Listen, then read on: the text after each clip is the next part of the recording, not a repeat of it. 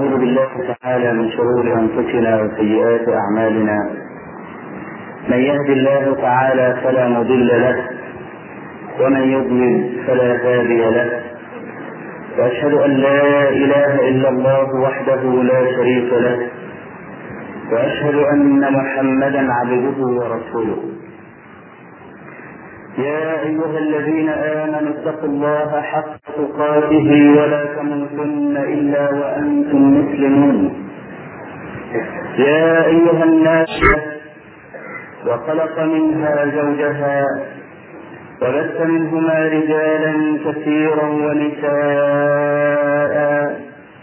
واتقوا الله الذي تساءلون به والأرحام.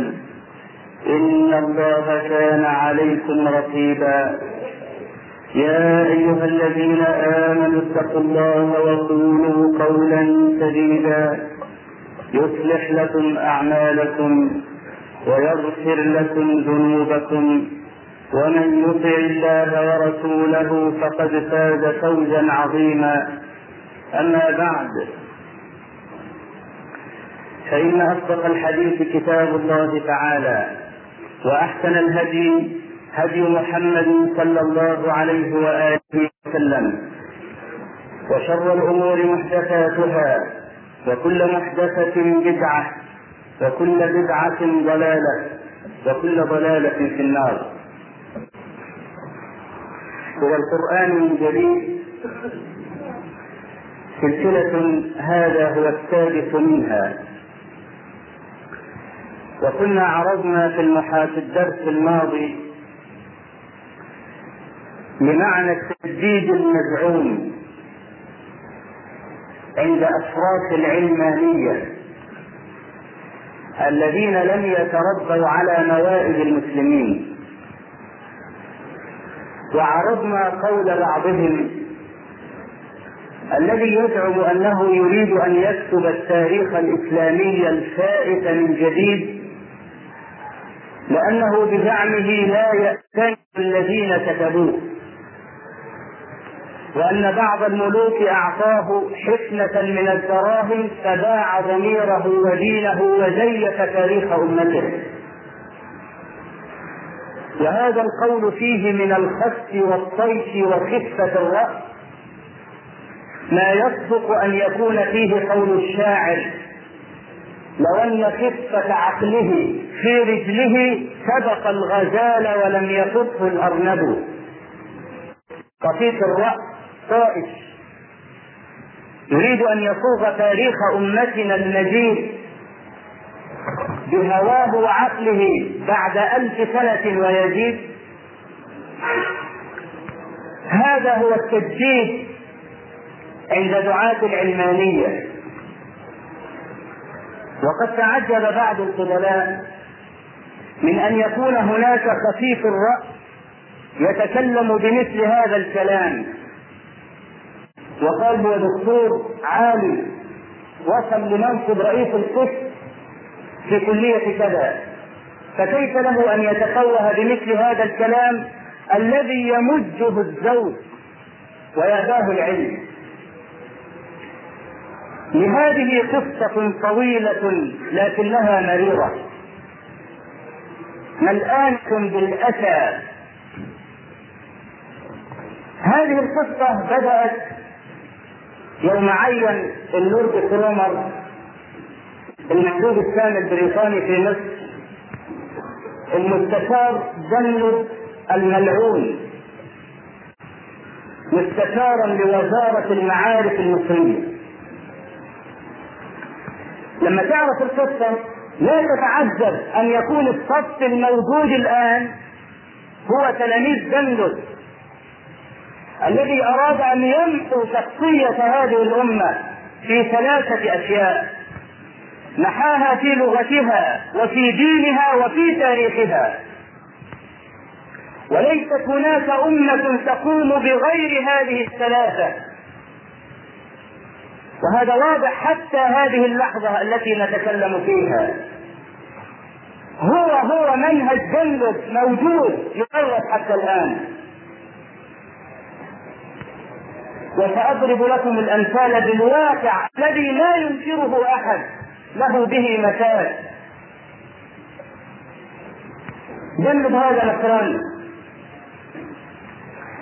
وكل الغزوات الاستعمارية التي جاءت إلى الشرق لم يكن هدفها الأرض. والذي يقول أن الأرض إما مغفل أو متغافل. كان هدفها التبشير. جميع الحروب التي كانت على أرض الشرق من الغزاة انما كان هدفها العقيدة. ودوا لو تكفرون كما كفروا فتكونون سواء. وقال تعالى الذين آتيناهم الكتاب يعرفونه كما يعرفون أبناءهم.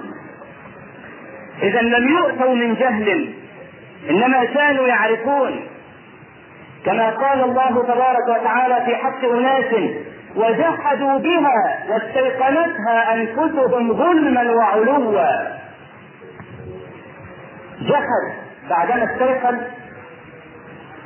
كيف هذا؟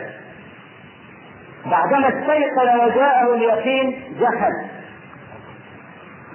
كالذين قال الله عز وجل فيهم وأضلهم الله على علم. مع ان الضلال مقترن بالجهل لا بالعلم إنما يصل المرء إلى طريق الهدى إذا علم فكيف إذا ضل بعد العلم؟ هؤلاء عندما غزوا الشر حتى هذه اللحظة ليس هناك شيء اسمه الأرض بالنسبة للعقيدة. والذين يقولون غير ذلك هم بالوصف الذي ذكرت. بلد الصليبي لما يتولى وزارة المعارف المصرية الإسلامية ما الذي حدث؟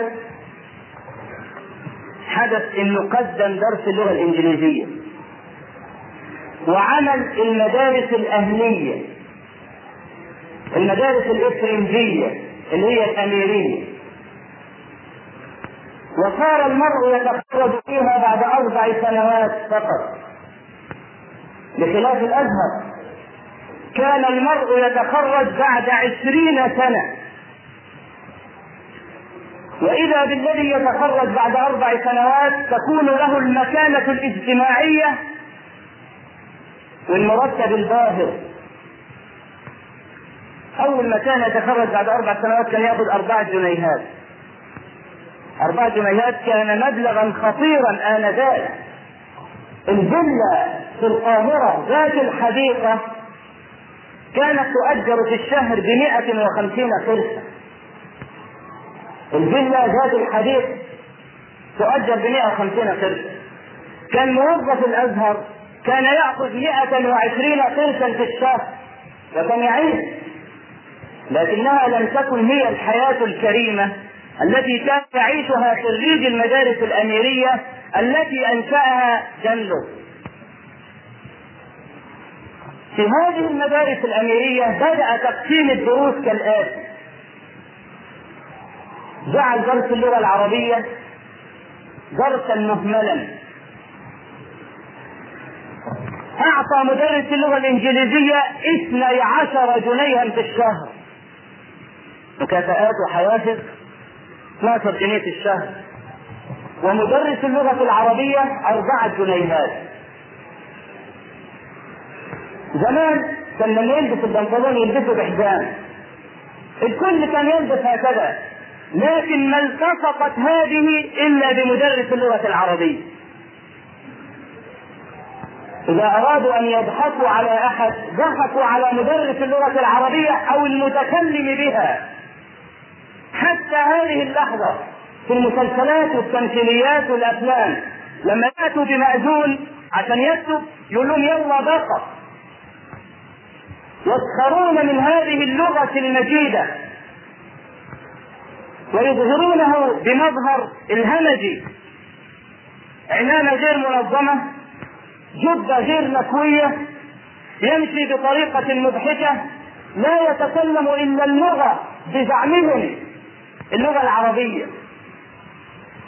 ويصير الذي يلحن في اللغة العربية كأن ينصب الفاعل أو يرفع الحال والتمييز مثلا ويخطئ ليست جناية إنما الذي يخطئ في كلمة من اللغة الإنجليزية في أثناء الكلام هذه جريمة. هذه جريمة. جعلوا مدرس اللغة العربية هو الذي يدرس مادة الدين. رجل عجوز. يجعلون مادة الدين في الحصة السابعة في يوم السبت أو السادسة في بقية الأيام أو الخامسة في يوم الخميس. بعدما يتضجر الطلاب من كثرة اليوم الدراسي وطوله. والأنكى في, في, في كل ذلك أنه جعل الدين مادة إضافية مادة إضافية أن لا تضاف على المجموع. حفظ لم يحفظ ما عليه. لماذا تجعلون الدين مادة إضافية؟ ولا تجعلونه مادة إجبارية. الله أصل فيه نصارى. أما تجعل الدين عند النصارى أيضا مادة أساسية. إيه المشكلة؟ ما هي المشكلة؟ يخرج دين مبسوط الصلة وهذا بفعل دلب ما زال منهج دلب حتى هذه اللحظة قائم في مدارس المسلمين. الجيل الذي رباه دلب هو الموجود الآن. لما يبتدي يدرس التاريخ يبدأ من أيام الجاهلية. يقول كان الجاهلية يعبدون الأصنام ويئدون البنات ويشربون الخمر ويلعبون الميسر ويقتل بعضهم بعضا فأتى الإسلام فمنع ذلك. كلام ظاهره الرحمة وباطنه العذاب. لما يدرس الإسلام على هذا النحو يئدون البنات طب الحمد لله ما فيش وقت بنات الآن. يعبدون الأصنام ما فيش عبادة أصنام الآن. يقتل بعضهم بعضا قامت الحكومات واستكب الأمن. إذا ما قيمة الإسلام؟ ما هي وظيفته الآن؟ إذا كان كل الذي في الجاهلية غير موجود الآن إذا الإسلام ليس له دور. ليست له حقيقة. ويدرس هؤلاء هذا التدريس المجمل. وبعدين يروح ياخذ الدكتوراه من باريس ياخذ الدكتوراه من لندن فقد محي كل ما عندهم من الآثار الباقية عن دينهم. واحد ياخذ دكتوراه في اللغة العربية من باريس. ليه؟ ده نحن بلد اللغة العربية. لماذا ياخذ اللغة العربية من باريس؟ لأنه عاجز. أن يأخذها هنا. صلاح حسين أخذ الدكتوراه اللغة العربية من باريس. لأنه طرد لما طعن في كتاب الله وهذا الرجل لم يرجع عن هذا الطعن. الصحفي محمود عوض أخذ معه حوارا قبل أن يموت كان موجود في مجله صلاح الخير لمن يريد أن يقرأ. قال له هل رجعت عن شيء في كتاب الشعر الجاهلي قال لا ما زلت أعتقده اعتقادا. الشعر الجاهلي معظم الجيل الموجود ما يعرفش إيه قصة الشعر الجاهلي. الشعر الجاهلي يقول فيه لتحدثنا التوراة عن إبراهيم وإسماعيل وليحدثنا الإنجيل عن إبراهيم وإسماعيل وليحدثنا القرآن عن إبراهيم وإسماعيل كل ذلك ما يكون حتى تثبته الحقائق العلمية. لذلك كفره علماء الأزهر وطردوه وكاد أن استباح الدم لولا أنه أعلن توبته. وطرد من الأزهر. وراح باريس فتوسم فيه عميد الجامعة. إن هو ده خير رجل ينشر الذي يريدون. فزوجه ابنته الوحيده إيه اللي صار فيه؟ وسامة؟ ما فيه وسامة. لكن فيه عقل. زوجه ابنته الوحيده وجاء هنا ينفذ. ثم أنا أحيلكم على كتب حديث الأربعاء مستقبل الثقافة في مصر. أو كتب على هامش كثيرة. اقرأوها يا جماعة. اقرأوها لتعلموا أننا لا نتجنى على أحد وليس من بغيتنا أن نسافر بأحد. اقرأوا كتب العلامة مصطفى صادق الرافعي في محاوراته ومساجلاته مع المذكور. وكان من أعظم الذين رفعوا لواء العلمانية والانشراك في مصر بدعوى التجديد. وصاروا يجعلون عليه من الألقاب والذكاء ما اغتر به كثيرون. قصة المعروفه التي لا تصدق. يقيسون به بها ذكاءه يقولون دخل مرة في بيت أحد الناس على سجادة. وبعدين حبوا يختبروا ذكاء فأخرجوه من وضعوا ورق الجريدة تحت السجادة. وأدخلوه إلى الغرفة مرة أخرى. فقال لهم إما أن تكون السماء نزلت بمقدار ورقة أو أن الأرض ارتفعت بمقدار ورقة. إيه بنصب ورقة. ما حيز الورقة؟ ما حجمها حتى يحس بها قدم. إما أن تكون السماء نزلت بمقدار ورقة أو أن الأرض تكون ارتفعت بمقدار ورقة. يستغفلون من؟ لكن هذه كلها مقصودة. هؤلاء الذين غزوا هناك يأتون ليطعنوا في ديننا وفي تاريخنا وهم الذين كتبوا التاريخ لنا. خلافة العثمانية برغم ما كان فيها من عيوب لكنها كانت شجا في حلوق الصليبيين واليهود. الخلافة العثمانية. كانت شجا في حلوقهم جميعا. برغم ما كان فيها. تفتح كتاب التاريخ. تجد عنوان. عيوب الدولة العثمانية. طيب امشي شوية وبعدين تجد الحملة الفرنسية مآثر الحملة الفرنسية. كيف هذا؟ الحملة الفرنسية لها مآثر؟ إن العقلاء من المؤرخين يعلمون أنها كانت حملة تبشيرية صليبية. لكن أمور يضحك السفهاء منها ويبكي من عواقبها اللبيب. تستثير الشجن أمة أمسك بجنانها من تسموا بأسمائها. ويأكلون على موائد غيرها ويتغوطون في أرضها. هذا هو الواقع. فهؤلاء الموجودين الآن هم تربية جنده فلا يتوقع أن يكون غير ذلك.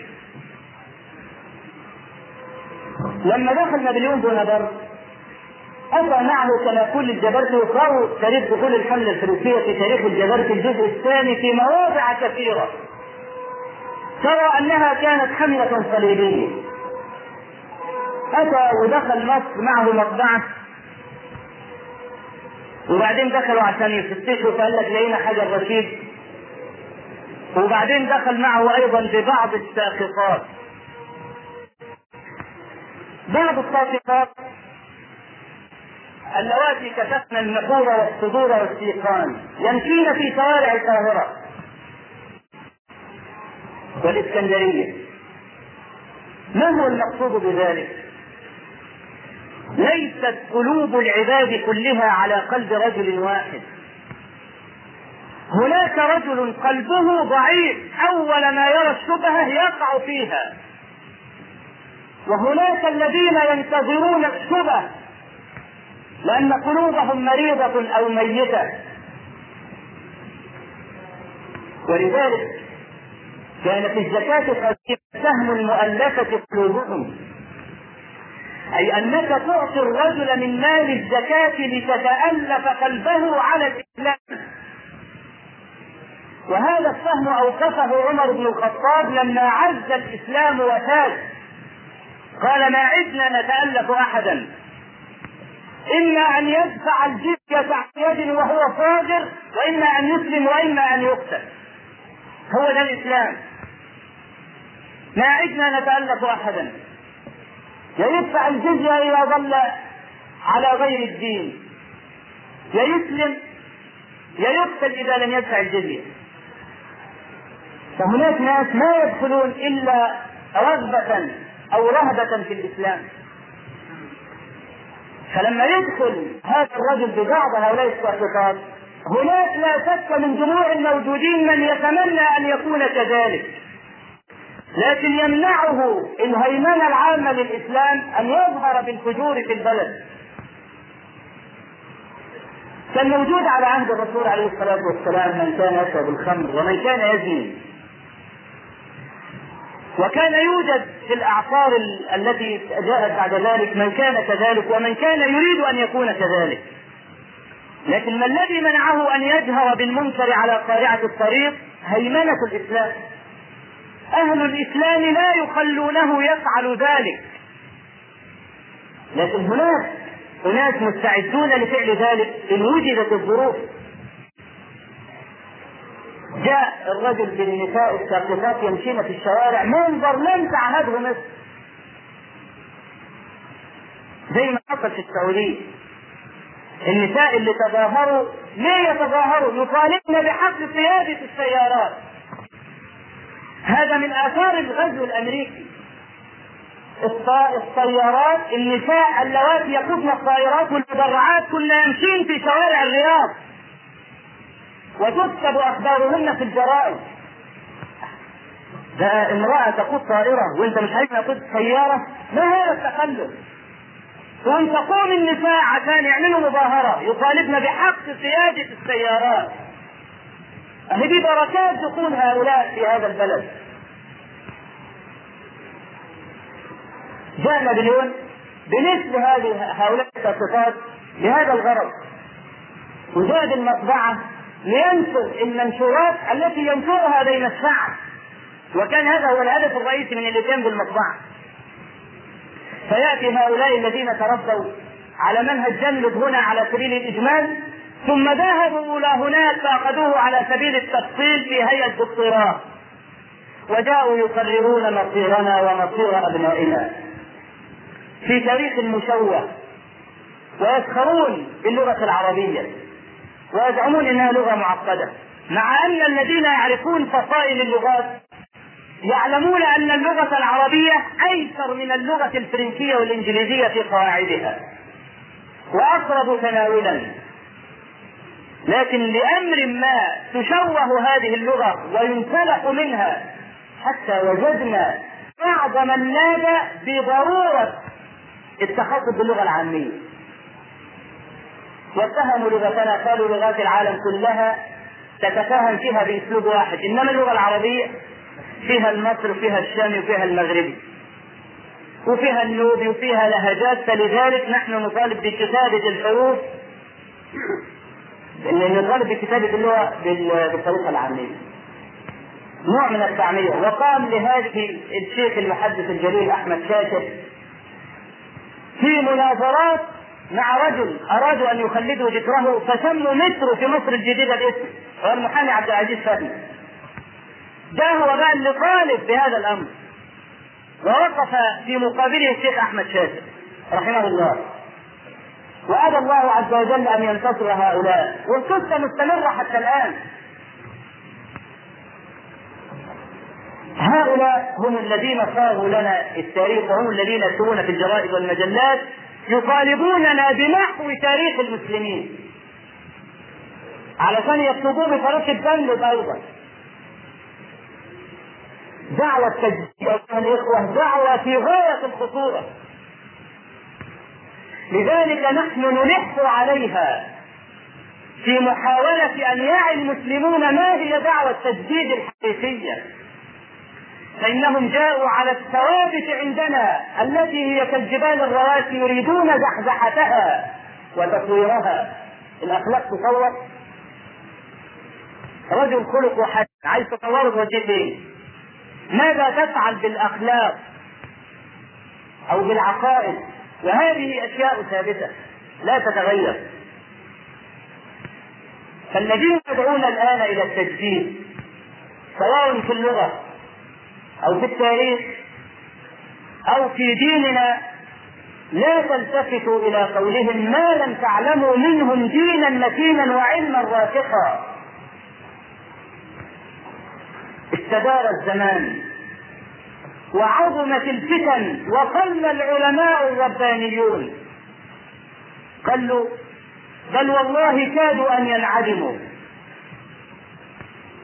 العلماء الربانيون ساعد هؤلاء العلمانيين ضعف شوكة علماء الدين وأنهم لا يقفون بالحق المر إلا من شاء الله منهم ويداهنون العوام ويخشون بصمتهم حتى رأينا منهم من يصافح المتبرجات ومن يقعد في المهرجانات العامة بجانب المتبرجات.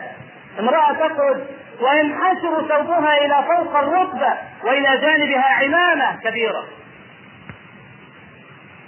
فيهون الدين على العوام والالتزام أيضا يهون. أين فينا أمثال المتقدمين الذين يقومون لله بالحق؟ الذين يبلغون رسالات الله ويخشونه ولا يخشون احدا إلا الله. العالم العلم الصوت الشامخ الذي عصمت ارحام النساء أن تلد مثله بعد شيخ الإسلام تقي الدين أبو العباس ابن تيمية. رحمه الله تعالى وخير ثراه لما وقف في وجه غازان الطاغي الذي داس على بلاد المسلمين ذهب إليه مع مجموعة من العلماء. فدعاهم إلى الطعام. فأقبلوا يأكلون واعتزل شيخ الإسلام. فقال له ألا تأكل؟ قال وكيف آكل؟ وهذا مما تركتموه من أقدار الناس. وطبختموه على ما قطعتموه من أشجار الناس. قال راوي القصة فضمنت ثوبي علي خشية أن يطرطف بدمه. كلمة شديدة يقولها في عسر ذلك. هذا هو العالم الرباني. هذا هو العالم الرباني. فقال له ادعو لي. يدعو لغازان. القاتل السفاك ادعو لي. فرفع يده من فوره. قال اللهم إن كان عبدك هذا خرج لتكون كلمتك هي العليا فانصره.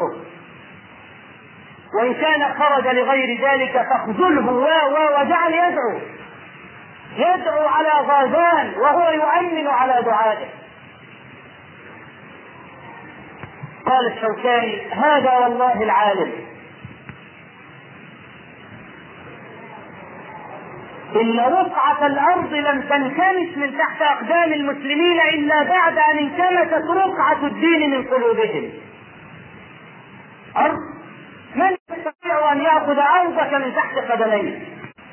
إن كنت رجلا تصول بالله تبارك وتعالى وتجول إن الملائكة تتخلف عنا وهذا الدرس كان تتمة وما يأتيه بعده في كلامنا عن الملائكة. تخلت الملائكة عنا وهي ما تتخلى عن المؤمنين لأننا لا نستحق. إن الله لا يحابي أحدا من عباده. إن الله ينصر الدولة الكافرة العادلة ويخذل الدولة المسلمة الظالمة. ما عنده محاباة. أنزل عشر آيات. في سورة النساء يبرئ بها رجلا من اليهود اتهم ظلما بسرقة. عشر آيات. يبرئ رجلا من اليهود. وقال للنبي صلى الله عليه وسلم ولا تجادل عن الذين يختانون أنفسهم. يهودي يدافع عنه بعشر آيات. من سورة النساء. من مسلم أخذ المتاع فلما أرادوا أن يفتشوا قذفاه في متاع اليهودي إن الله لا يظلم مثقال ذرة. فإذا كان الله لا يحابي أحدا من عباده لأنه يعامل عباده بالحق والعدل. كما قال تعالى ونضع الموازين القسط ليوم القيامة فلا تظلم نفس شيئا. وإن تك مثقال حبة من خردل أتينا بها وكفى بنا حاسبين نحن لا نستحق. أمة هان عليها دينها في الجملة وعند بعضهم تفصيلا.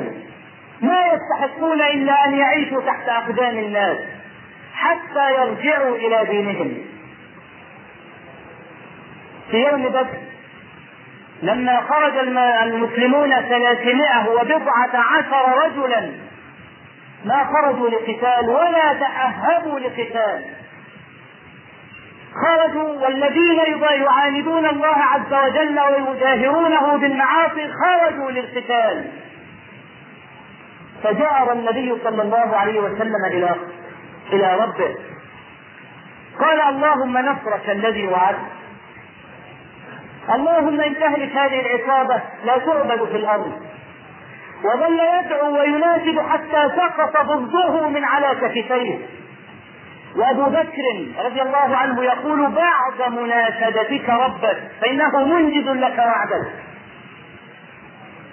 فتبسم النبي صلى الله عليه وسلم وقال أبشر فقد رأيت جبريل عليه آلة الحرب وقد ركب فرسه. جبريل عليه السلام قلنا صفته في الجمعة الفائتة. قال صلى الله عليه وسلم رأيت جبريل وله ستمائة جناح. سد ما بين الأفق وقد جاء في بعض الأخبار أنه قلب قرى قوم لوط بريش من جناح. ستمائة جناح. وقلب المؤتفكة قرى قوم لوط بريش فلما ينزل جبريل عليه السلام في صفوف أناس لا يهزمون أبدا ان ذلك. كيف يهزمون؟ نزل وقد اعتجر بعمامته وركب فرسه وعليه لحمة الحرب. وفي صحيح مسلم من حديث ابن عباس رضي الله عنهما قال قال قال رجل من الأنصار بينما أنا أطارد رجلا من المشركين في يوم بدر. إذ سمعت صوت السيف فوقي وسمعت صوتا يقول أقدم حيزوم.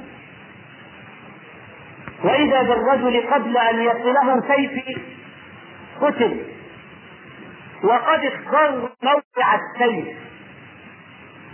فقلت للنبي صلى الله عليه وسلم قال صدقت ذلك من مدد السماء الثالثة. إذ يوحي ربك إلى الملائكة أني معكم. فثبتوا الذين آمنوا سألقي في قلوب الذين كفروا الرعب. فضربوا كالأعناق واضربوا منهم كل بنان. شوف كلمة كل بنان. كلمة في منتهى القوة. هذا البنان اجتمع فيه من الحواس قدر كبير. ولذلك إذا ضربت أحدا على بنانه شعر بألم لا يشعره في بقية بدنه. مكان صعب. فإذا ضربته على البنان شللت يده فلا يستطيع أن يمسك السيف ولا يستطيع أن يقاتل. لذلك قال اضربوا منهم كل بنان فيشلوا فلا يستطيعون حراكا. تنزل الملائكة لتأييد المستضعفين الذين نادوا بجناب الله عز وجل. فهذه الملائكة جعلها الله عونا ومددا للمؤمنين وعذابا للكافرين. تخلص عنا هذا النصر والعون بعدما تخلصت رقعة الدين من قلوب كثير من المسلمين. حتى أن بعضهم صار يطعن في دينه بما لا يستطيعه الملاحدة. وهناك نماذج كثيرة جدا سأعرض لها بعد قليل إن شاء الله. أقول قولي وأستغفر الله لي ولكم.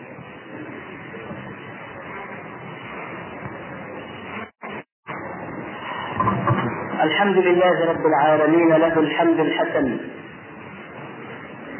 والثناء الجميل. وأشهد أن لا إله إلا الله وحده لا شريك له.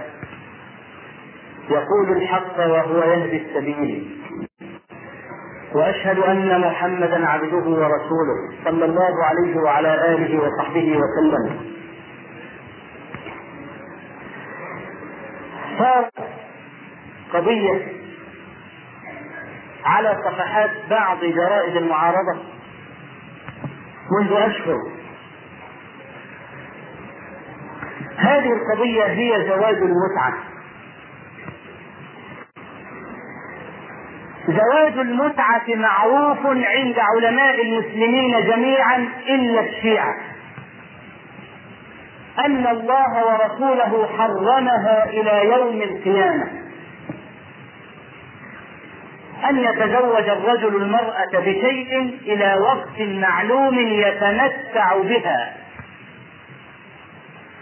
كان يقول لها خذي هذا لثلاثة أشهر. يستمتع بها ثلاثة أشهر أو أربعة أشهر أو عشر أو عشرين. المهم أنه يحدد في العقد موعدا للفسخ وهذا النبي صلى الله عليه وسلم أباحه ثلاث ليال فقط كما في صحيح مسلم. ثم حرمه بتحريم الله له. وذلك وارد في أحاديث كثيرة. فجاء رجل علماني معروف. كتب كتابا يقول فيه وقد عرضت هذه الكلمة على الشيخ بقية السلف. حفظه الله تعالى ناصر الدين الألباني مع أن هذا العالم الجليل يتحرز في إطلاق كلمة الكفر حتى رماه بعض المبتدعة بأنه لا يكفر الكفره لأنه يتوقع في إطلاق كلمة الكفر لأن تكفير الناس حق الله تبارك وتعالى ليس من حقه. فكما قال الشوكاني رحمه الله في باب المرتد من كتابه العظيم السيل الجرار لا يقدم على تكفير رجل إلا بدليل أوضح من شمس النهار. لو كان الدليل في احتمال إياك أن تكفر رجلا بدليل فيه احتمال. ولو كان احتمالا راجحا عندك أنت قد يكون مرجوحا عند غيرك. فلا تقدم على تكفير أحد إلا بنص قطعي لا يقبل لا يقبل الاحتمال. وهذا هو قول العالم وهو الذي عليه جماهير علماء السلف. فهذا الرجل الجليل العالم يتوقع إطلاق كلمة الكفر ومع ذلك لما عرضت عليه هذه الكلمة قال هذا كفر. أو قال هذا كافر وكفره لا يختلف عليه اثنان. إيه الكلمة التي حكم الشيخ على صاحبها بالكفر؟ قال والله على جثتي لا يكون المسلم الهندي أقرب إلي من النصراني المصري. يعني النصراني المصري أقرب إلى قلبه وأحب من المسلم الهندي.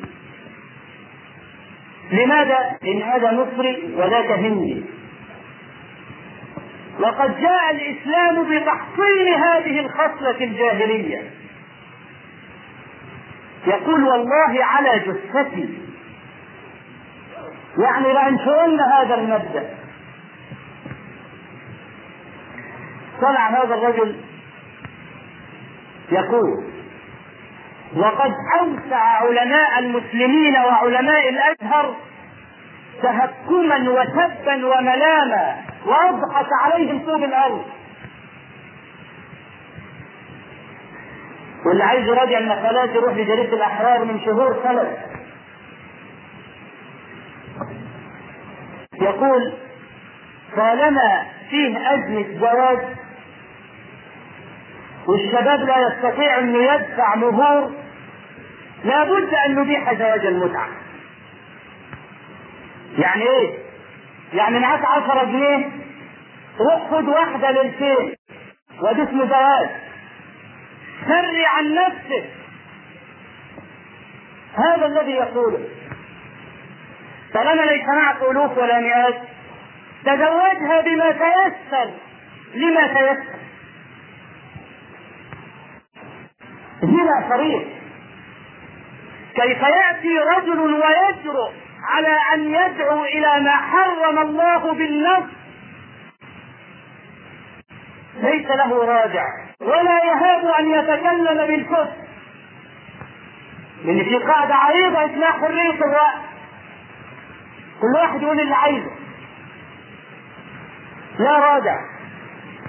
فيأتي فيقول علماء المسلمون قولتهم إن هذا حرام وقال الله قال الرسول لكن الرجل ما هو في هذا الوادي؟ ما هو في هذا الوادي؟ يقول الشيعة مسلمون. وهذا مذهب فلنأخذ بهذا المذهب. هم الشيعة كفرة طالما انهم مسلمين؟ وأباحوا هذا وابن عباس كان يبيح هذا وقد كذب على ابن عباس. لأن ابن عباس فعلا كان يبيح هذا قبل أن يصله النص فلما بلغه رجع. وحاشا لمثل ابن عباس في منصبه وعلمه أن يحل شيئا حرمه الله ورسوله. طالما ان في أزمة؟ خلاص كل بما تيسر لما تيسر. عشرين جنيه ثلاثين جنيه وخد لك شهرين. وأين النص؟ لا نص واستمرت هذه المجادلة شهور. وهناك من يفضل لهذه ويطيع. نحن تخلت عنا عناية الله عز وجل وصرنا وثوكة الأمم. بسبب أننا لا نرجع إلى ديننا في كثير أو قليل. ومن رجع يرجع به بطريقة هذا الإنسان يتتبع الرخص والأقوال الشاذة في المباحث لو أن رجلا دخل الميقات ليتوضأ فتوضأ ثم أتى على قدميه فمسحها فقط بالماء من أعلى تحكمون على وضوئه لماذا؟ تم أو لم يتم؟ الشيعة يرون المس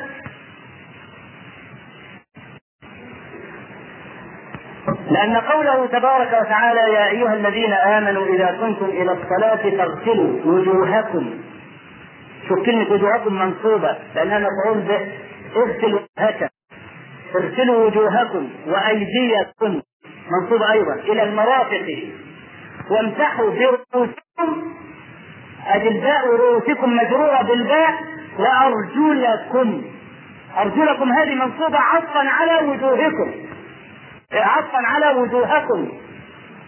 اغسلوا وامسحوا. الآية فيها غسل وفيها نفس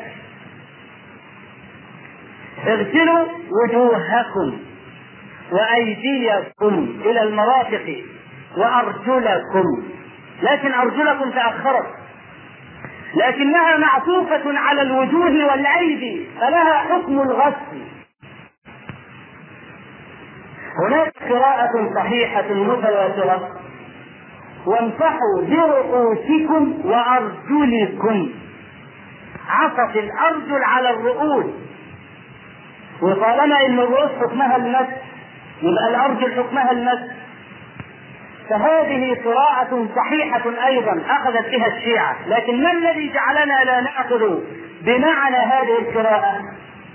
الأحاديث المتواترة أن النبي صلى الله عليه وسلم ما مسح رجله قط، إنما غسل رجله، والسنة قاضية على الكتاب مفسرة له لا تصادمه.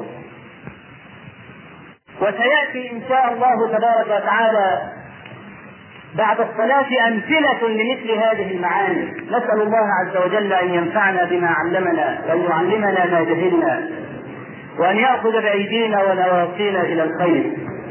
اللهم اغفر لنا ذنوبنا إسرافنا في أمرنا وثبت أقدامنا. بالقرآن علاقة وثيقة لا تنفصل. لأن النبي صلى الله عليه وآله وسلم جاء ليعلم الناس كل ما يشغلهم ويهمهم في الدنيا والآخرة. ولا يتصور أن يتعلم الناس بالبيان المجمل. وأن اللفظ المجمل يحتمل عدة معان فلو ترك الناس لهذه المعاني لفرقوا وغربوا. اللفظ المجمل لا يشفي. ليه؟ لأنه بيحتمل عدة أوجه. فأي الوجود أراد لا ندري. لذلك لا يتعلم الناس إلا من المبين. وهذه كانت وظيفة النبي صلى الله عليه وآله وسلم أنه يبين كما قال تعالى وأنزلنا إليك الذكر لتبين للناس ما نزل إليه. لتبين. فقوله تبارك وتعالى لتبين يدل ان فيه اجمال. وهو سيبينه وقد تلتبس افهام الناس في بعض المبينات سيبينها أو يزيدها بيانا. فعلاقة السنة بالقرآن لا تنفصل أبدا ولذلك حكم العلماء كالإمام البخاري والترمذي والدارقطني والعقيلي وابن الجوزي وغيرهم على حديث مشهور في وسط الناس لكنه منكر عند المحققة وهو أن النبي صلى الله عليه وسلم لما بعث معاذ إلى اليمن فقال له يا معاذ بم تحكم؟ قال أحكم بكتاب الله. قال فإن لم تجد. قال فبسنة رسول الله صلى الله عليه وسلم. قال فإن لم تجد. قال أجتهد رأيي ولا آل أي لا أفكر. أفرغ الوسعة في الاجتهاد. فضرب النبي صلى الله عليه وسلم بيده على صدر معاذ وقال الحمد لله الذي وفق رسول رسول الله لما يحب الله. أه حديث موجود ومشهور. لكن معناه منكر. هذا المعنى المنكر كما قلت عند المحققة أي عندما تدخل وتسلك مسالك أهل التحقيق يظهر لك النكارة إيه هي النكارة الموجودة في الحديث؟ لو كتاب سنة وبعدين أثبت الاجتهاد بعد كده. وهذا كله من مطالب الشريعة من أدلة الشريعة النكارة أنه جعل القرآن قسما مستقلا عن السنة. يعني إن عرضت عليه قضية ينظر للقرآن فإن وجدها ماشي. فإن لم يجدها ينظر إلى السنة. طيب تعالوا بقى نعرض عليكم قضايا ونستخلص أحكامها من القرآن والحكم خطأ في النهاية لأن السنة هي القضية زي حديث إيه؟ زي الآية اللي إحنا ذكرناها في مؤخرة الخطبة. يا أيها الذين آمنوا إذا قمتم إلى الصلاة فاغسلوا وجوهكم. زي ما قلنا وجوهكم منصوبة لأنها مفعول به. وأيديكم إلى المرافق. هذه الغسل. وانفحوا دي هذه حرف جر. رؤوسكم مجرور بالباء. وأرجلكم. فلقيت أرجلكم منصوبه أيضا. يعني هي غير معطوفة على رؤوسكم. أما هي معطوفة على إيه؟ على وجوهكم في الأولى. فيبقى الغسل إنما يكون على الوجه واليد والرجل. القراءة الأخرى المتواترة. برؤوسكم وأرجلكم. مجرورة بالباء. يبقى طالما انه مسح في الرأس يبقى يمسح أيضا في الرجل. فأنت لو جيت عشان تاخد القرآن لوحده هتطلع بهذا الحكم. يبقى اللي كره يمسح لا تنكر عليه. لأن عنده قراءة متواترة. والقراءات كلها حق لأنها قرآن. وليست هناك قراءة تخالف الأخرى بل يفسر بعضها بعضا. فنحن لما أخذنا بلفظ القرآن وحده بغض النظر عن النظر في السنة لم نصب الحكم الذي شرعه النبي صلى الله عليه وسلم. فإذا نظرنا في السنة وجدنا الأحاديث الكثيرة أن فيها أن النبي صلى الله عليه وسلم كان يغسل رجليه. ما مسح قط والنبي صلى الله عليه وسلم موضح لمراد الله تبارك وتعالى من كلامه فنحن نرجع إلى هذا البيان. فشوف إن أنت لما أخذت القرآن وحده ما اصبت الحكم لذلك نكارة الحديث أنها فصلت القرآن عن السنة. والصواب انك تأخذ القرآن والسنة معا. فقد يأتي لفظ مجمل في كتاب الله يحتمل أكثر من معنى. بينت السنة الوجه فيه إما حرام أو حلال. يعني مثلا قال الله عز وجل نساؤكم حرث لكم. فأتوا حرثكم أن شئتم. أن شئتم. فأن هنا دلالة على الموضع ودلالة على الكيفية. دلالة على الموضع ودلالة على الكيفية. قال المازري رحمه الله وسبقه الإمام الشافعي هذا اللفظ دليل على جواز إتيان المرأة في دبرها. وإحنا نعرف إن اتيان المرأة دبرها حرام. طب عرفناه من إيه؟ من السنة.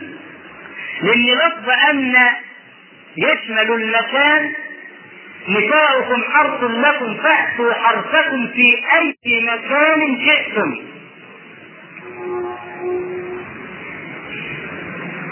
على الكيفية بأي كيفية شئتم.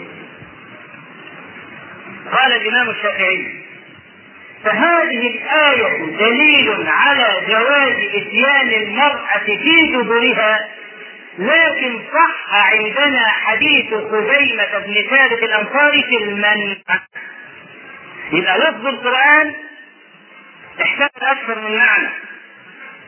فجاءت السنة فقطعت ولذلك كان عمر بن الخطاب رضي الله عنه يقول خذوا أعداء الإسلام بالسنن فإن القرآن حمال ذو وجوه. القرآن حمال. تيجي تقول له لا كده يقول لك اللفظ محتمل. وطالما إن اللفظ احتمل يبقى قولك ليس بحجة على قولي إلا أن تأتي بدليل من خارج. أي من خارج اللفظ المتتابع عليه. طالما إن اللفظ يحتمل وجهين خلاص لا تنكر عليه. فتاتي السنة النبوية بقطع المسألة وترجيح أحد اللفظين ولذلك عمر بن الخطاب رضي الله عنه لما أوصى قال عليكم يعني إذا جادلكم أعداء الإسلام فخذوهم بالسنن. فخذوهم بالسنن. فإن القرآن حمال ذو وجوه. لذلك لا تأخذ لفظ القرآن وحده بل لا بد أن تضم إليه السنة. هل هذا المعنى العام خصص؟ هل هذا المطلق قيد؟ هل هذا الحكم نسخ؟ السنة تقوم بهذا كله. بعدما ذكر الله تبارك وتعالى المحرمات قال وأحل لكم ما وراء ذلكم يبقى انت يجوز انك انت تتزوج خالة مراتك ومراتك معاك؟ هل يجوز أن تتزوج عمة امرأتك؟ لأن هذه غير واردة في الآية. غير واردة في الآية. الله عز وجل قال وأحل لكم ما وراء ذلك. وأحل لكم ما وراء الذي ذكرت نصا في التحريم. فلم يذكر فيها إنك انت تتزوج عمة زوجتك وزوجتك معك. ولا تتزوج خالة زوجتك هل يجوز؟ لا يجوز. لأن النبي صلى الله عليه وسلم قال لا تنكح المرأة على عمتها ولا خالتها. فإذا خدت القرآن لوحده. وقلت هنظر فيه الحمد لله وجدنا الحكم. يبقى بقى إيه؟ طالما ما فيش نص على ان اتزوج عمة مراتي لا يجوز. ده اللفظ صريح وأحل لكم ما وراء ذلك. يبقى يفعل ما حرم الله. ليه؟ لأنه ما أخذ السنة بجنب القرآن أثناء النظر في الحكم. فشوف النكاره من أين أتت؟ بما بحث قال بكتاب الله. فإن لم تجد هينتقل لشيء آخر. قال بسنة الرسول. فإن لم تجد قال الجهل رأي ولا رأي فعلاقة السنة بالقرآن علاقة المبين مع المجمل. فأنت لا تستغني عن البيان إن الإجمال غير كافي غير كافي. الإجمال غير كافي. قال الله عز وجل وقد فصل لكم ما حرم عليكم. كلام واضح فصل.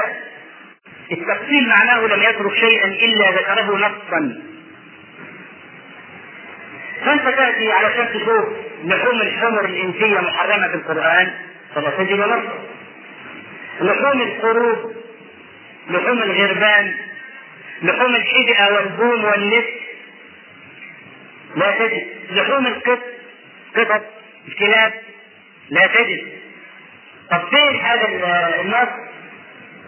موجود على لسان النبي عليه الصلاة والسلام.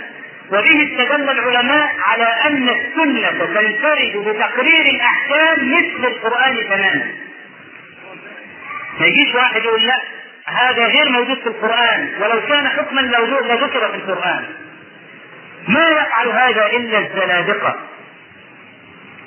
ولذلك لما عرض على يحيى بن معين إمام الجرح والتعديل حديث إذا حدثتم عني بحديث فاعرضوه على القرآن فإن وجدتموه وإلا فاضربوا به عرض الحار حديث وموجود في الكتب.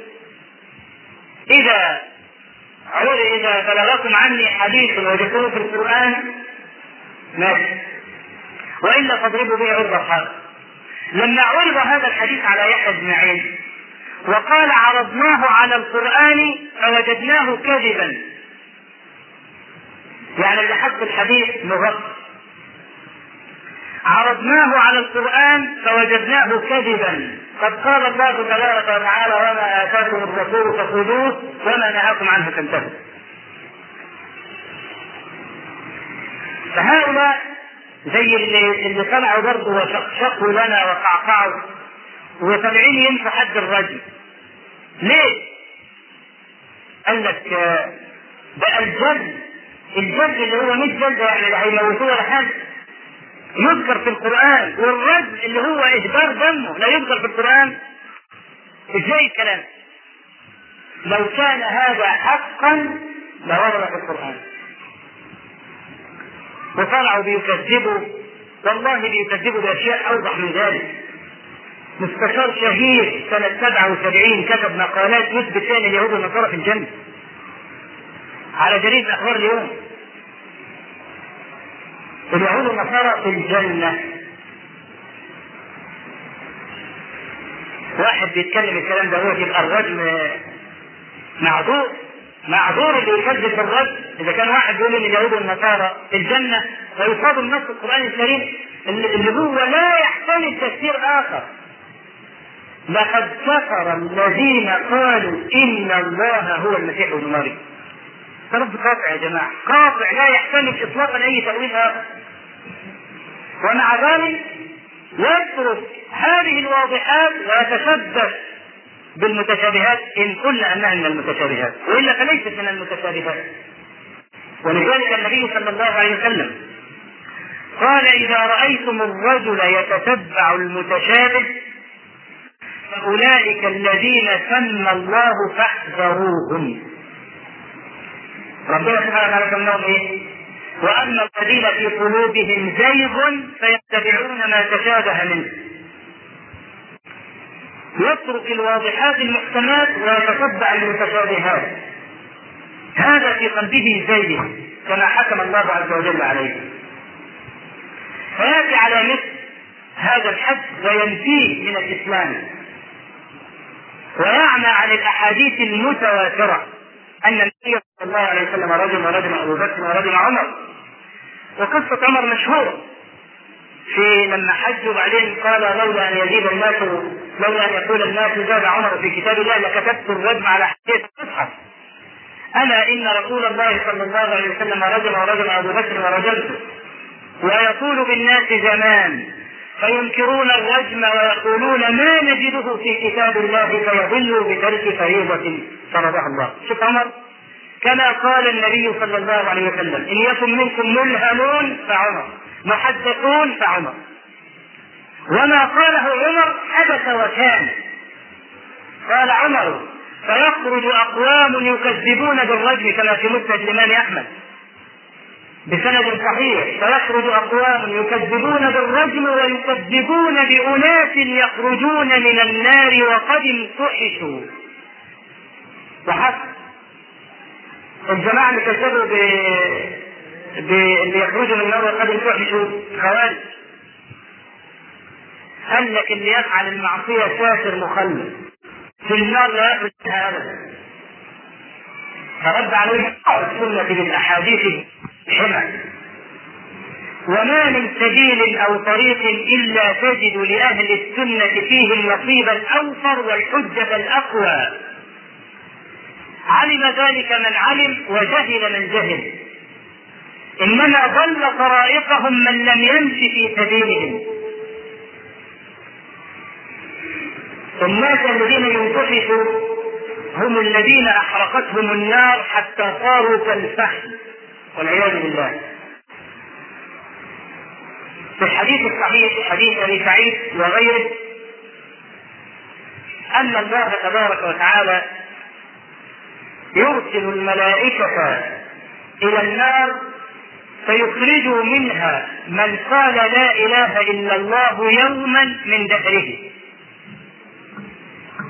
يوما من دهره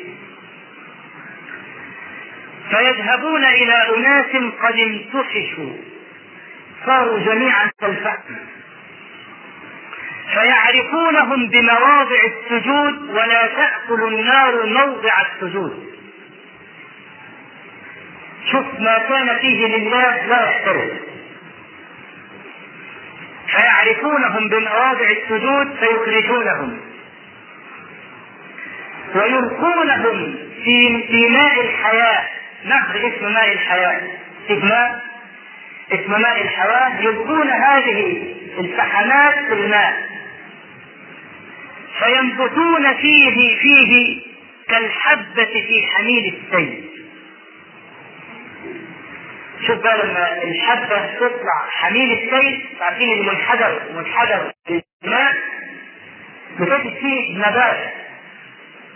في هذا الموضع فهؤلاء ينبتون كما ينبت النبات على الماء. ثم يدخلون الجنة بعد ذلك ويكتب على جبهتهم الرفقاء الجهنميون. ورد في بعض الأحاديث أنهم يتألمون من ذلك. أنهم يتألمون من هذا الاسم الجهنميون. فيبدلون بعتقاء الرحمن. فيبدلون بهذا الاسم بعتقاء الرحمن عز وجل. وقد وردت أحاديث كثيرة بهذا المعنى. طلع جماعة من المسلمين المبتدعه دي الخير كذبوا بهذه الاحاديث كلها. كما قال عمر يخرج أقوام يكذبون إيه؟ بأناس يخرجون من النار وقد امتحشوا إذا نحن إذا أردنا أن نقسم المبتدعة جميعا علينا أن نتفقه في القرآن والسنة. ولا نعزل القرآن عن السنة أبدا. قال صلى الله عليه وسلم ألا إني أوتيت القرآن ومثله معه. ألا إني أوتيت القرآن ومثله معه. الرسول عليه الصلاة والسلام قال هذا الحديث بمناسبة إيه؟ قال يوشك أن يكون رجل شبعان. شوف كلمة شبعان لا يهمه دين ولا يهمه شبعان. وتجد أكثر الذين شبعوا أقل الناس حمدا لله. لأن المضطر دائما يلجأ إلى الله لأنه مضطر. إنما الرجل إذا اغتنى وكان صحيح الدنيا هيقول يا رب ليه؟ لذلك من هذا الدليل وغيره رجح العلماء أن الغني الشاكر أفضل من الفقير الصادق. قلما تجد غنيا شاكرا عارفا لأنعم الله. يوشك أن يكون رجل شبعان متكئ على أريكته. بيان بعد كلمة شبعان متكئ. مبسوط يقول حرموا ما حرمه القرآن وأحلوا ما أحله. ولا نفعل ذلك إلا في القرآن ألا إني أوتيت القرآن ومثله معه. القرآن ومثله أي من البيان.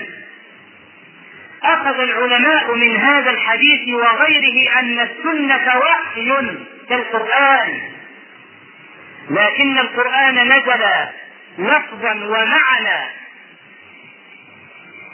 وأدي كما هو والنبي صلى الله عليه وسلم بلغ بلفظه ما أوحي إليه من ربه. قال تعالى إن هو إلا وحي يوحى. فالسنة من الوحي.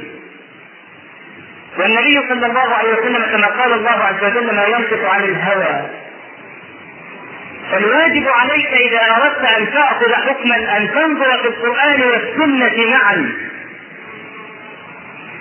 ما أن تأخذ القرآن وحده لأن القرآن كما قال عمر بن الخطاب حمال ذو ولذلك ترى أكثر الذين وجدوا يأخذون آيات من القرآن الكريم بمعزل عن السنة. هناك قضية في منتهى الخطورة وبها أختم هذا المجلس. وأقول منتهى الخطورة علشان تصغوا إليها باهتمام.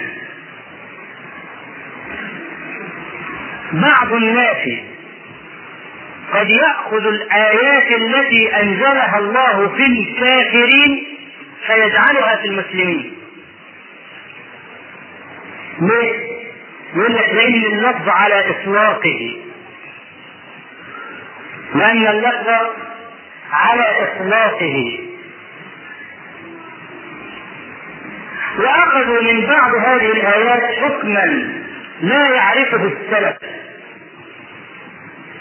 وإن كان بعض هؤلاء العلماء ممن تبنى هذا القول ممن نحبهم ونجلهم. ولكن كما قال ابن القيم رحمه الله وهو يتحقق شيخ الإسلام زكريا الانصاري قال شيخ الإسلام حبيب إلينا والحق أحب إلينا من شيخ الإسلام. وكما قال ابن قتيبة رحمه الله في رده البليغ جدا على الذين طعنوا عليه كيف يتعقب أبا عبيد القاسم بن سلام في كتاب غريب الحديث. والقاسم بن سلام إمام اللغة له كتاب اسمه غريب الحديث. يعني الألفاظ الغريبة التي وقعت في الحديث النبوي فهو يذكر الغريبة عن ذات اللغة. فلما جاء ابن قتيبة بعده وتعقبه فاستعظم الناس أن يعرض ابن قتيبة لمثل أبي عبيد بالنقد. وأين أنت؟ بجنب أبي عبيد هذا الصوت الشامل فكتب مقدمة رائعة جدا تحفة أدبية. كان من جملة ما قاله فيها رحمه الله ولا نعلم أن الله تبارك وتعالى خص بالعلم قوما دون قوم. ولا أعطاه قوما وحجبه عن آخرين بل جعله مشتركا مقسوما بين عباده. ينبه فيه المكل ما أغفله عن المكسر ويحييه بكال يعترض على متقدم. وقد كنا زمانا نعتذر من الجهل فصرنا الآن نحتاج إلى الاعتذار من العلم. ولا ينكر هذا مع تغير الزمان والله وفي الله خلق وهو المستعان. وكنا نؤمل شكر الناس بالتنبيه والدلالة فصرنا نرضى بالسلام. بدل ما تقولوا شكرا صرت إن كشفتم الأذى عني ابقى ممنون. بدل ما تشكروني صرت أنا أشكركم لأنكم لا تتعرضون لي بالاذى انقلب. والامام الزهري في بعض أبحاث كتاب النبلاء يقول العلم بحر لا ساحل له وهو مفرق في الأمة. فاذا إحنا عرضنا بالنقد لبعض العلماء الذين نجلهم ونحترمهم ليس ذلك إجراء عليهم إنما أخذنا ذلك منهم وهم بأنفسهم قد تعقبوا من هم أجل منهم وأكثر علما. ألا ترى الإمام مثلا ابن حجر العسقلاني تعقب البخاري في مواضع وأين ابن حجر من البخاري؟ بل جاء من كان الإمام البخاري زي مسلم فشنع على شيخه في مسألة هي مذكورة في مقدمة صحيحه. المقصود أن لاعتراض العلماء بعضهم على بعض هذه مسألة واردة لكن المنكر أن يعرض له بالشتم والسب في معرفة في في مسائل الاجتهاد. هذا ينكر وليس من خلق أهل العلم. بعض الناس تألم وأرسل لي ورقة وقال إن كنت قلت ذلك فلم تعرض لبعض الناس بالتجهيل؟ تقول هذا جائز.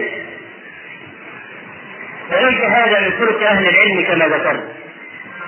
فنقول أيضا من خلق أهل العلم أن الجاهل إذا وصف بما فيه فليس في ذلك سب إذا وصفت الجاهل بأنه جاهل أين السب هنا؟ ليس هناك سب. ولو أنت أتيت على اجهل أهل الأرض وقلت له يا جاهل لاعتبر ذلك سبا لأن التهمة بالجهل عار وشمال على أهله. لذلك الكل يتبرأ منها. كما قال علي بن أبي طالب كفى بالجهل ذلا أن يتبرأ منه من هو فيه. فوصف الرجل بما فيه ليس من السب إنما السب أن تصفه بغير ما فيه. هذا هو الفرق. هذه مقدمة مهمة جدا. من الذي قال المقالة التي سأذكرها الآن مع إجلالنا له واحترامنا وتنقصها عنه بعض الجهلة الذين أصفهم بالجهلة بحق لا ميل فيه ولا زور؟ شيخ الإسلام محمد بن عبد الوهاب رحمه الله وهذا مجدد دعوة التوحيد. في جزيرة العرب.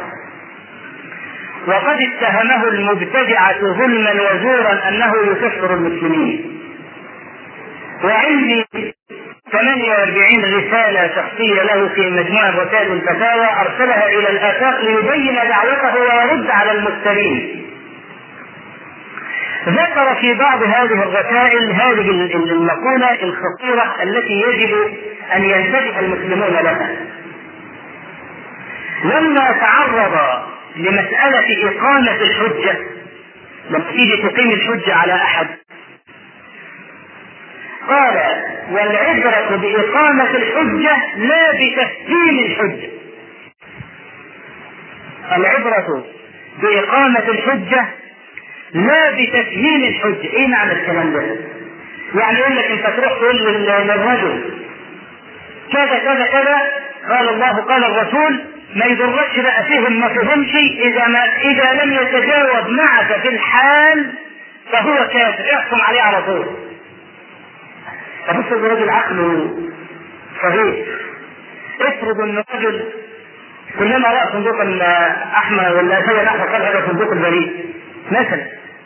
افرض إن هو رجل إذا قلت له لفظا لا يستطيع أن يتجاوب معك الناس عقول ومتفاوته والنبي صلى الله عليه وسلم في بعض الأحاديث قال أمرت أن انزل أنزل الناس منازلا وابن مسعود في مقدمة صحيح مسلم يقول ما أنت بمحدث قوما حديثا لا تبلغه رسولهم إلا كان لبعضهم فتنة وروى البخاري في صحيحه عن علي بن أبي طالب قال حدثوا الناس بما يعرفون تحبون أن يكذب الله ورسوله.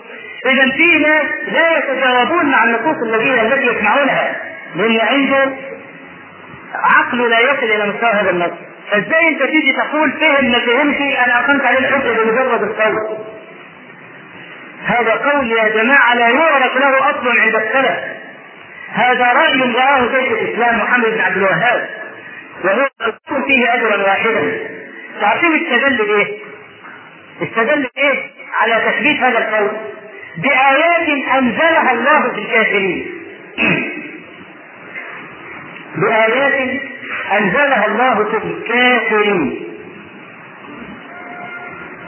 منها قوله تبارك وتعالى وجعلنا على قلوبهم أكنة أن يفقهوه وفي آذانهم وقرا. أنك ممكن واحد يكون ربنا ختم على قلبه فمهما أقمت له من الدلائل لا يفهم. فهل الحجة لم تقم عليه؟ أبدا من الإسلام. إنما قال الله تبارك وتعالى هذه الآية لأناس علم أنهم يكفرون فعاقبهم بأن أغلق سمعهم وأبصارهم. فلا يفقهون قولا. مهما قيل لهم من الواضحات لا يفقهون قولا. فهل أنت عندك حجة أن هذا الذي تكلمه مطبوع على قلبه سمعه لا يسمع به وبصره لا يبصر به وقلبه لا يتكلم إليه حق أنت عندك دليل على هذا؟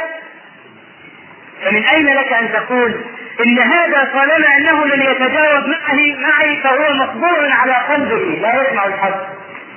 ربما يكون العلم فيك أنت.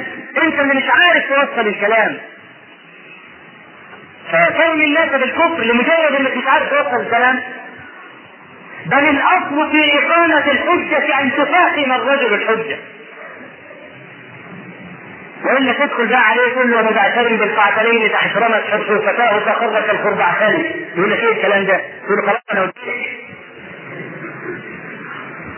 لا يتصور هذا.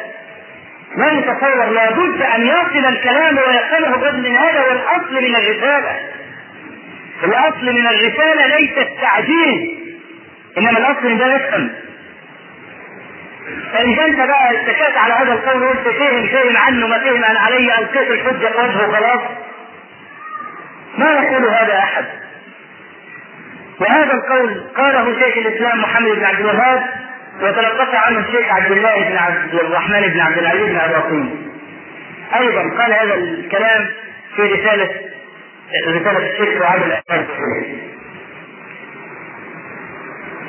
هذا الكلام كما قلت لا يعرف له أصل عن السلف.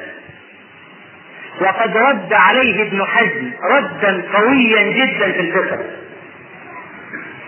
وأثبت أن هذه الآيات قال الله في الكافرين. فكيف يسحبونها على المؤمنين؟ زي برضه بيحتج يقول هل ننبئكم بالأخسرين أعمالا؟ الذين ضل سعيهم في الحياة الدنيا وهم يحسبون أنهم يحسنون الصنعه هذه الآية نزلت في الكافرين. هذه الآية نزلت في الكافرين نصا. فكيف أقول هذه الآية في مسلم؟ ومن أدراك أن هذا الرجل لا يستجيب للحجة التي معك بأنه مطبوع على قلبه والعياذ بالله. هؤلاء الذين يأخذون هذا القول من شيخ الإسلام محمد بن عبد الوهاب ويلقون به في وجوه الناس وصل ببعضهم اغتراب إلى أن قال أنا أنا كده شخص كده مجرد إن أنا ماشي في الشارع كده حجة على الخلق أنا حجة. يعني مجرد إن هو رب دانه صار حجة. بدون ما يتكلم. ونحن ما نعلم أن هذا من حجج الله. لا سيما وهم يتعرضون لأخطر شيء. لو شهد بعضهم على عود قش عند القاضي لرد شهادته. كما قال بعض العلماء الذين ردوا على بعض المبتدع قال والله لو شهدوا على تسع نعل لما أجلت شهادتهم. أفأقبل شهادتهم في تفسير مسلم؟ لأن رجلا من هؤلاء اجتهد في مسألة فقهية لقيل له سجن يعني أنت مثلا تيجي تسأله في مسألة فقهية يقول لك لا معلش أصل أنا مش مجتهد. مش مجتهد في مسألة فقهية ومجتهد في تفسير الخلق. دي المصيبة دي. كما قال بعضهم في في بعض المدارس لما أراد يتلو القرآن قال فقر عليهم السقف من فوقهم من تحتهم. فقام المناظر ونقض ثوبه وقال لا عقل ولا قرآن. له لا قرأت قرآنا ولا عندك عقل لأن السقف من فوق مش من تحت لما خر عليهم السقف من تحتهم لا قرآن قرأت ولا عقل عندك. فهذا الذي يقول أنا لا أنا ما في المسائل الفقهيه وما يقدرش يفتي واحد في مسائل الصلاة ولا ولا في مسائل السفر أكثر ولا ما اكثرش ويجي في مسائل الكفر والإيمان التي كان يفر منها الأعيان.